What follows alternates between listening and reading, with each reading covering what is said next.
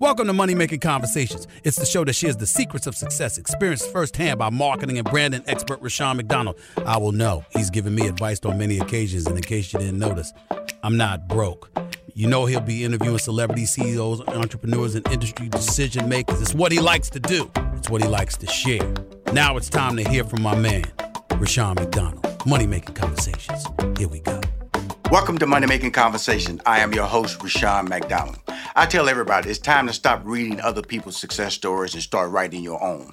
Always lead with your gifts and don't let your age, your friends, family, or coworkers stop you from planning or living your dreams. My interviews that I bring on Money Making Conversation will provide you, being a consumer or a business owner, access to celebrities, CEOs, entrepreneurs, and what I like to call industry decision makers.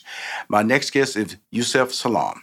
He's an inspirational speaker and prison, prison abolitionist who, at age 15, was one of the five teenage boys wrongfully convicted and sentenced to prison in the Central Park jogger case. In 1997, he left prison as an adult to a world he didn't fully recognize understood or understand. In 2002, the sentence for the Central Park five was overturned, and all five were exonerated for the crime they did not commit. He is on the show to talk about his new book. Better Not Bitter, Living on Purpose in the Pursuit of Racial Justice. It is the first time that one of the new exonerated, or the now exonerated five, is telling their individual story in his own words. Yusef writes his narrative growing up black in Central Harlem and in the 80s, being raised by a strong, fierce mother and grandmother, his years of incarceration, his reentry into the world, and of course, exoneration. Please welcome to Money Making Conversation. I'm gonna call him correctly like his grandmother called him, Master Yusef Salaam. How you doing, sir? It's a pleasure to be on the show. Uh, thank you for having me. This is a great moment, great opportunity to really talk truth to power and utilize story for what it's really for, right? To shine light in the darkness in the world. Absolutely, and uh, and I we were talking off air, but let's bring everything on air. Like I, I moved to New York. I was living in New York between 1988 and 1990. I went up there to pursue my comedy career. Felt I was going to be the next Eddie Murphy. You know, Richard Pryor. He was the legend. I knew I couldn't be the next Ed, Richard Pryor, but Eddie Murphy, I thought I could get to him. And I would so I lived that life. You know, and I, if you was in downtown Manhattan, you could not catch a cab. They would not stop and give you a cab if you were trying to go to Harlem. It was just ridiculous how blacks were being treated at that time and being uh, second class citizens and and and the so I was there living in the city. I was living at 86 and First, which is Yorktown right there. So I was living in a little uh, you can call it a one bedroom you said, but it wasn't no one bedroom. It was a room. It was a room, brother. It was a room, but it cost like eight hundred dollars a month. Not in New York. I mean, well, I shouldn't say that. Not in the rest of the country, uh-huh. right? There are examples of what one bedrooms are, are really one bedroom. But right. This was. I know exactly what you mean when you say room. Because New York City, you know, I'm living in Atlanta now, and any like if you look at my house, my house in New York would be over a million dollars. Mm-hmm. I over five hundred thousand for my house down in Atlanta, mm-hmm. and it's a mansion. Absolutely. Well, I live in Atlanta, so we have to connect. So I didn't know you was down in Atlanta. I definitely got to connect, bring you by my office and sit down because I read the book, man, uh, Better Not Bitter. And based on what happened to you at such a young age, one would think this would be a book about anger, about hate, a book about uh, how I've been done wrong. It's a book about motivation, a book about slice of life, telling your story, the people who were important in your life, people who were important in your life when you was incarcerated. But also it's a celebration of overcoming the odds. Talk to us. Absolutely. You know, what I what I really want to expose in Better Not Bitter, my memoir, is I want folks to know that when you fall in life, and it's not a matter of if you fall, because my good friend Les Brown always reminded me, it's about when you fall. Try to land on your back and landing on your back is about trying to find the good, trying to find the blessings in everything, right? Looking at the experience and not necessarily saying to yourself, oh my goodness, this is terrible, but looking at the experience and understanding that God is making sure that you become a survivor, right? And so I looked at my story and I heard the words of Dr. Maya Angelou. And Maya Angelou, you know, Dr. Maya Angelou said something so powerful. She said, You should be angry, but you must not be bitter. She said, bitterness is like a cancer. It eats upon the host. It doesn't do anything to the object of its displeasure. Then she teaches us the alchemy. She says, use that anger. You dance it, you march it, you vote it, you do everything about it, she said. then she said, you talk it. Never stop talking. I found that black men rarely get the opportunity to really talk about the experiences that are plaguing us, especially in America. But when we do get that opportunity, it becomes so transformative. It's therapeutic. It's it's a it's a beautiful thing when you can talk about these experiences, get them off your chest, and then when you can look at it from a different angle, you get the opportunity to see the hand of God mm-hmm. in the midst. Well, you know, the, the important the important the important part of the, this conversation that we are having is your faith, because oh. it drove you to a point uh, to a, a, a, sense of security, a safe zone, and, and and being thrown into an environment that you knew you were innocent. Um, you knew it would change the even when you got out, it would change the way your perception of opportunity in life. At what point did it start to come together that hey man, this is my life, and you started building this support system in the prison because you had a support system outside your sister, your mom, your grandmother. That was strong. But inside, you also had to build a support system. Tell us about that.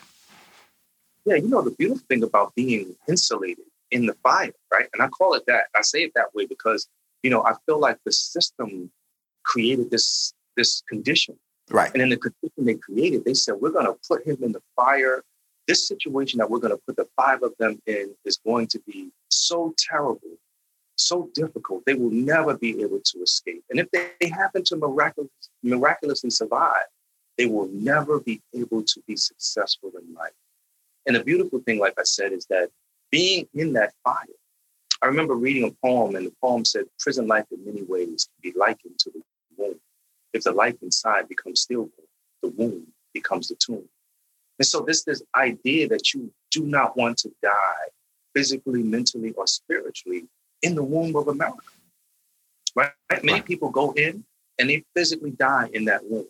They come out alive, but they are void of any life. And I think that when I looked at my situation, I said, man, well, what can I do? How can I talk to people to let them know that I'm innocent? And what I found out is that me telling people that I'm innocent, the officers said to themselves, this guy is not supposed to be here. I mean, the officers, the inmates, of course, as well, but that power of being able to have them see me for the first time, as opposed to seeing what the system wanted to be, wanted to define me as, they said, no, this guy is not who the system is saying he is. Right. This, this guy is different, you know, and it, and it really allowed us to become modern day Meshach, Shadrach, and Abednego, you know, and I think that that's one of the powers of story um, that I'm telling in this particular book and, and utilizing what I understand about what happened to me. Well, you know, one thing you did lose going to prison was your sense of style. You know, your sense of, uh, you know, the shoes, you know, the tie, the suit. You know what I'm saying? You say, look at you even smiling now, because you know, you know what I'm talking about. Coming on my show, no tie on. Every every picture I see this brother in, he wearing shoes I wear. You know, I was so mad. I was looking at this book. I said, "Ooh, look at them two tones right there. Them two tones right there." Every picture he take with the exonerated five, he the only one got a suit on. He's he's he's the class. He's the epitome of excellence. He articulates. He got his degree while he was in college. Took advantage of the system. So let's talk about this style that you uh that you uh that you uh that resonates your personality. Why is that well, important? Yeah, so I think I think it's important because you know it has nothing to do with um, what other people see, mm-hmm. right? It has everything to do with what you see when you look at yourself in the mirror, right? People say all the time, "Wow, you clean up nice," and I'm not talking about me, but I'm talking about any one of us who chooses to refine ourselves, right? We put a suit on, we put a tie on, um, we we we clean our hair up, we clean our face up, you know, whatever it is that we do, we look at ourselves. First of all, we other people look at us and say, wow, you clean up nice. But what happens is the most powerful thing when you look in the mirror at your own self. I often think about my circumstances and say to myself, thank God I don't look like what I've been. Right. Most people look at me and they say, no, this guy had, he could have never gone to prison. He doesn't sound like a person who went to prison. He doesn't look like or act like. Nothing about him says prison. Mm-hmm. But I think that that's the beauty of God. God has allowed me to be a shining example of what could be possible for all of us, right? We can reject, literally throw back the definition of life that they want to give us and know that we were born on purpose and with a purpose as opposed to being relegated to the modern day cotton fields of America. Right? That's what they want for us to believe. So, so many, many of the stories that I've heard have been stories where people have said, no, we are supposed to be dead or in jail before we reach the age of 21. And many of us play into that false narrative. And I'm going to say false narrative again, because it absolutely is when you think about the grand miraculous thing that happens to all of us. Our mothers and fathers get together. We become one of over 400 million options racing to the edge, and we are chosen to make it. Look at the odds. That means that we are born on purpose, and if we're born on purpose, we have a purpose. And so the psychosocial reality of being able to really understand that the system is the system may tell you you're not worth nothing. Right. And if you believe it, if you believe it, you're gonna move throughout your life like you're a mistake. But once you believe that you're worth everything, once you believe that you are the future mover and shaker of tomorrow, you will begin to move throughout your life with a different type of purpose. And that's what this book is all about. It's about me understanding what happened to me, me understanding that I had to remember what my mother told me the very last instruction she gave me. She said, they need you to participate in whatever it is that they're trying to do. Mm-hmm.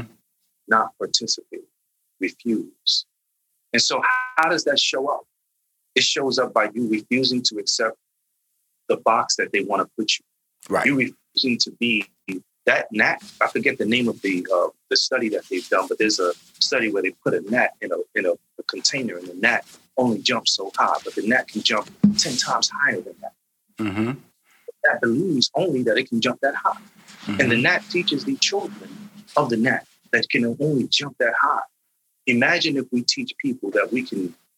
Uh, I mean, we we see this in sports, right?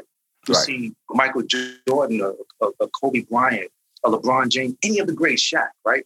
We see them doing sacred geometry on the court.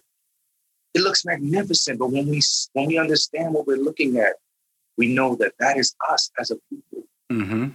That's what it is. Wow. You know, when I'm, I'm talking to Yusef Salaam, Master Yusef Salaam, uh, your your grandmother would will always say that to you. And you says in your chapter, you talk about a name is important. My name is Rushion McDonald. I thoroughly believe that if my name was Ricky McDonald, I would be a different person. My name's Rushion. I've always been treated different. I've always been noted. Uh, You know, people can't spell it, so they have to. I have to correct them, or if they learn how to spell it, then they re- respect me or understand my brand. Talk about the why your grandmother, uh, who passed away, I think 2014, correct? Uh, And uh, why was Master important to her in front of your name? I think what she was doing, which was so important and really so impactful, was that she, she needed, for one thing, she needed to do was to make sure that the people who were holding me captive needed to know who they had. I always got my mail, and I'm saying that because for those who don't know, when you write to a person in prison, that letter is fondled, is read, by Mhm. the prison officials before it gets to the person that it's supposed to get to. Right. I always got my mail. So imagine the officer getting the mail and saying, well, This is to Master Yusef Salaam. Reads it, sends it off. The content of the letter is what is important. Over and above the title it's addressed to, because the title is telling me to straighten my back. The title is telling me to remember, not just remember who I am, but remember in a Sankofa kind of moment, sacred memory. Who you are is attached to the people you come from, even though Dr. James Baldwin said to be African American is to be African without memory and American without privilege. And so we experience this, right? Many of us know we're not supposed to be under these kinds of conditions. But imagine when, when you are told that by one of your elders who knows the truth. Right. He's sending you messages. She's sending you seeds. She's allowing those seeds to blossom and bloom in this dark space called the womb of America so that you can metamorphosize into the butterfly that you need to be. And it's so important because if you if somebody calls you out of your name, usually you get upset until you begin to accept it. Right. And so you have a Kunta Kinte knowing that he's a prince, knowing who he is and whose he is and where he comes from, being told, no, your name is now Toby. He fights tooth and nail until miraculously we see something and we don't see it until later. He buries the truth inside of self, even though he accepts outwardly what they are saying. But inwardly, he never accepts that his name is Toby. He knows who he is. He knows he's a prince. He knows that his people are looking for him. He was kidnapped, just like people get kidnapped in America now, mm-hmm. today. Mm-hmm. It's part of the great transatlantic slave trade. Many of us have unfortunately had that reality heaped upon us. And so we don't know where we came from. We don't know who we are. We actually begin to hate ourselves and everything we have been told about us because what? As we look out of the window of life, we see others looking in the mirror. Mm-hmm. Everything advertised with white skin. Everything is talked about through white skin. Right. And so we look at dark skin and we say we must be cursed we don't get the opportunity to understand that the absolute antithesis is the truth. That we are not cursed, but we are blessed and highly favored. How do we know that? Because as we are born out of our mother's womb, we are automatically born on the right side of everything. Because they look at us and judge us by the color of our skin, not the content of our character. There you go. You're absolutely correct. You know, when you in the book, you was talking about you were 16 years old. You standing in the hallway, and they said that, that they have a verdict. And you went back into the courtroom, and um, it was announced guilty. And they sent you to Rikers. And why is Rikers such a horrible prison? Let me ask you that question first. You know, Rikers is there's so many facets I think that makes Rikers one of the most horrible places on earth. But I think part of it is because you have the proximity of people being able to go right to or talk right to or be connected right to the people who they once were. When we come home from prison, one of the most transformative things a person can do is to leave the communities that they came from.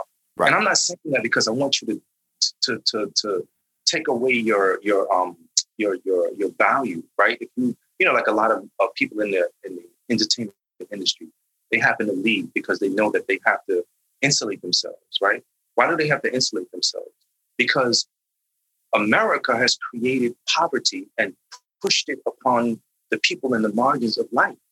And the people in the margins of life are now responding in a way where we call it the struggle or the survival mentality. What happens when you struggle? What happens when you have to survive? And that's the only thing that you can do. You do anything. And so in prison, a place like Rikers Island, Rikers Island is a place where people sometimes have not yet been convicted of the crimes that they have so-called committed. And I say so-called because we find out that there's so many people. You look at the Kalief Browders of the world who are not supposed to be there. Right. Right. And then you have other people who are actually criminals who have gotten caught, but they are still doing criminal things. They are running the jails. Everybody has this false narrative when they see people who show photos of the prisons that they're in and they look strong and buff and they pose and, and everything like that. And I'll never forget hearing a conversation that Ras Baraka had put on one of his uh, albums. And he said, nobody talks about the grown men crying. Mm-hmm. I was I was in Clinton with Tupac. Mm-hmm. I was mm-hmm. in Dannemora with Tupac. And I remember hearing him say, on the gate. And that's something that people in the officers say to the inmates. He said, yo, on the gate. And everybody got on the gate. And he said, listen, man, I'm just trying to do my bid just like y'all. Everybody was sending him pieces of the magazines that they would rip out and send to him and say, hey, can you sign this?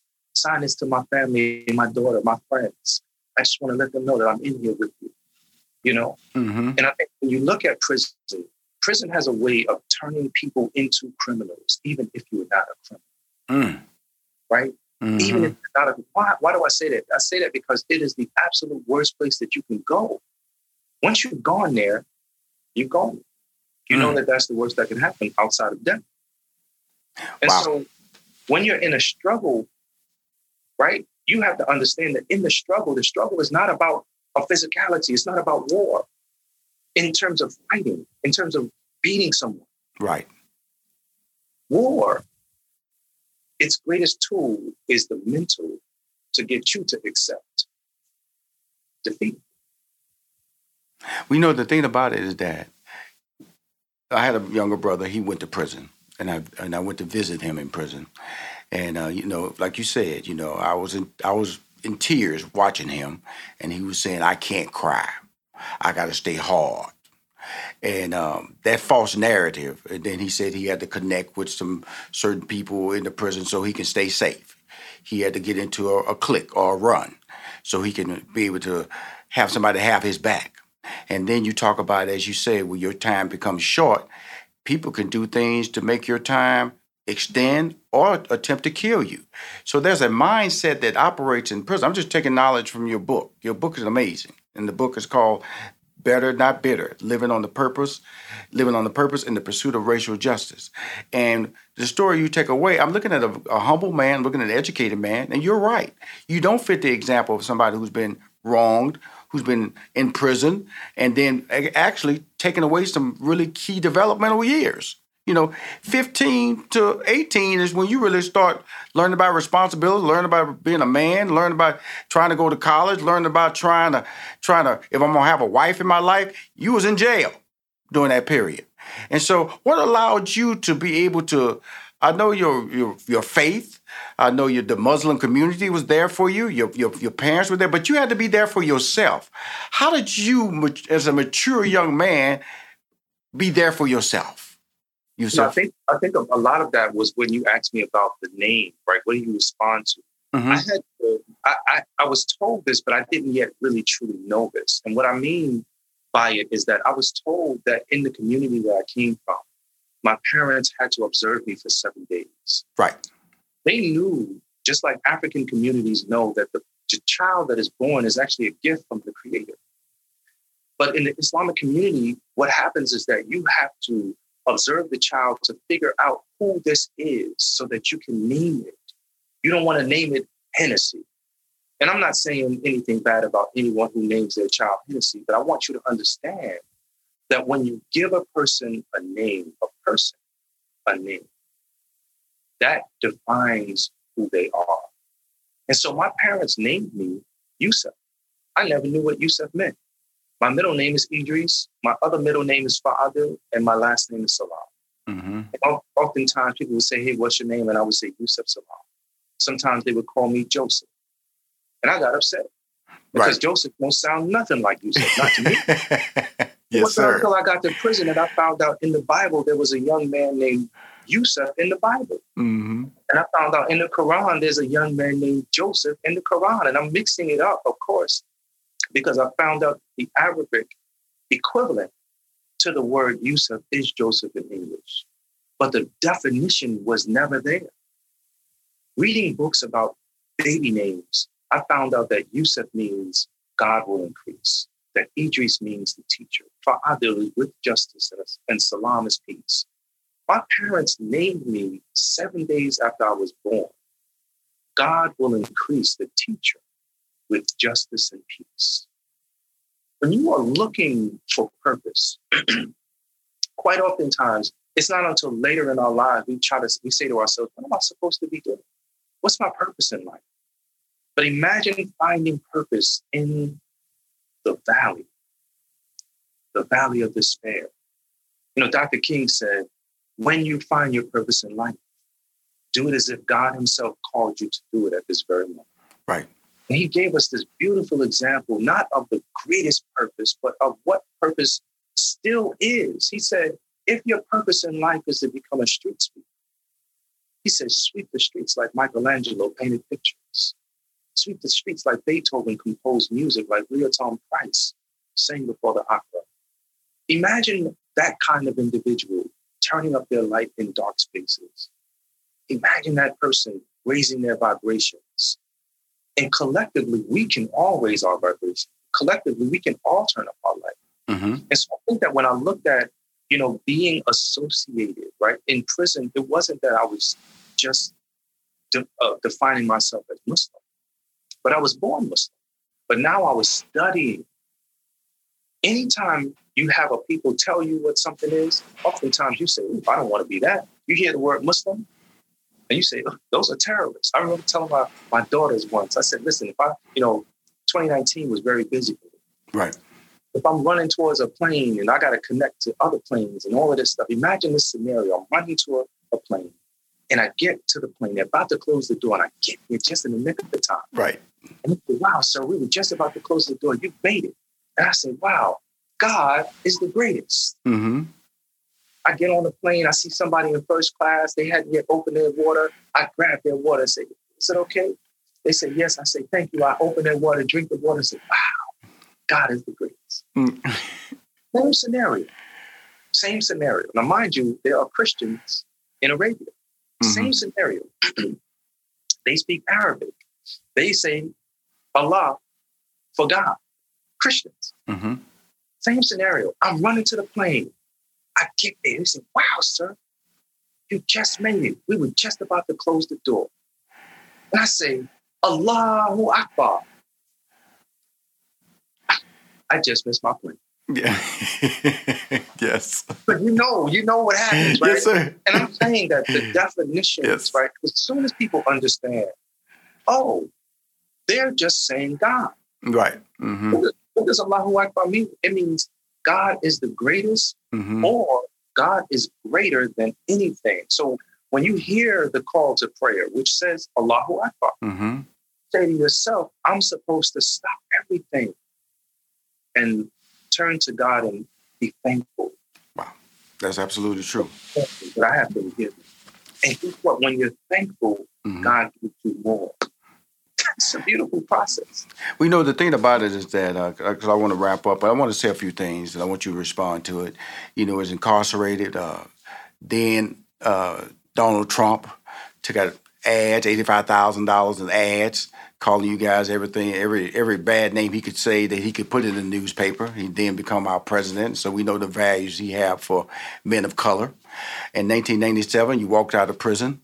Um, spent time in prison for a crime you didn't do. 2002, you was exonerated. Then you received a settlement, and then um, Ava DuVernay.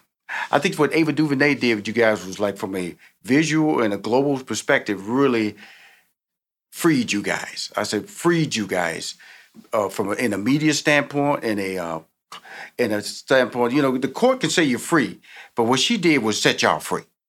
And that's important to know. And now, with that freedom that you now have, the intellect that you've gained being educated in prison, being educated about life, being exonerated, getting some money for for being in jail for a crime you didn't commit, which we know is never enough because those years were valued years. What is the purpose? What is your goal? Because you talked about purpose. As we close out this interview, what is your purpose, Master Yusef Salaam? I think my greatest purpose is to call people to God. My greatest purpose is to utilize my story and tell people, like I've always said in more recent times, that the Central Park Jogger case is not what you think it is. It's actually a love story between God and his people. Central Park Jogger case, the case is a case where God has used it and placed the whole system on trial in order to produce a miracle in modern times.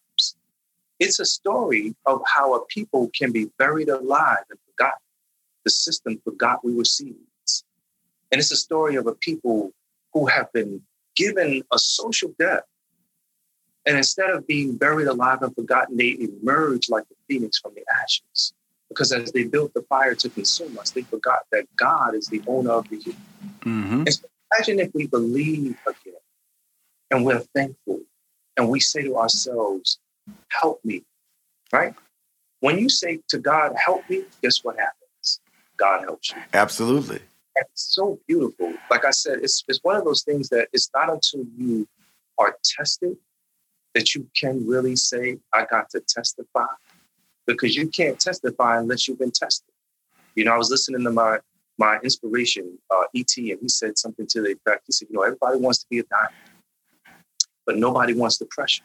Mm-hmm. Nobody has the pressure, and then the more pressure, and then the more pressure that's added to create a diamond out of that piece of coal. Mm-hmm. And then after the pressure, nobody wants to be cut. Mm-hmm. Because cutting the diamond, cutting the coal in into the shape of the diamond is what proves that it's a diamond. Mm-hmm. And it looks so beautiful. it's one of those things that you say to yourself, wow, this is one of the most rarest things on the planet. And I think that what we need to understand is that all of us are diamonds. We're just in the rough. Love we're it. still diamonds. Love it. And when we see ourselves as that, we get the opportunity to give ourselves back permission to be great. Well, you are great, my friend. Again, better not bitter, living on purpose in the pursuit of racial justice. Master, it doesn't say master right there on the book, but it should say that.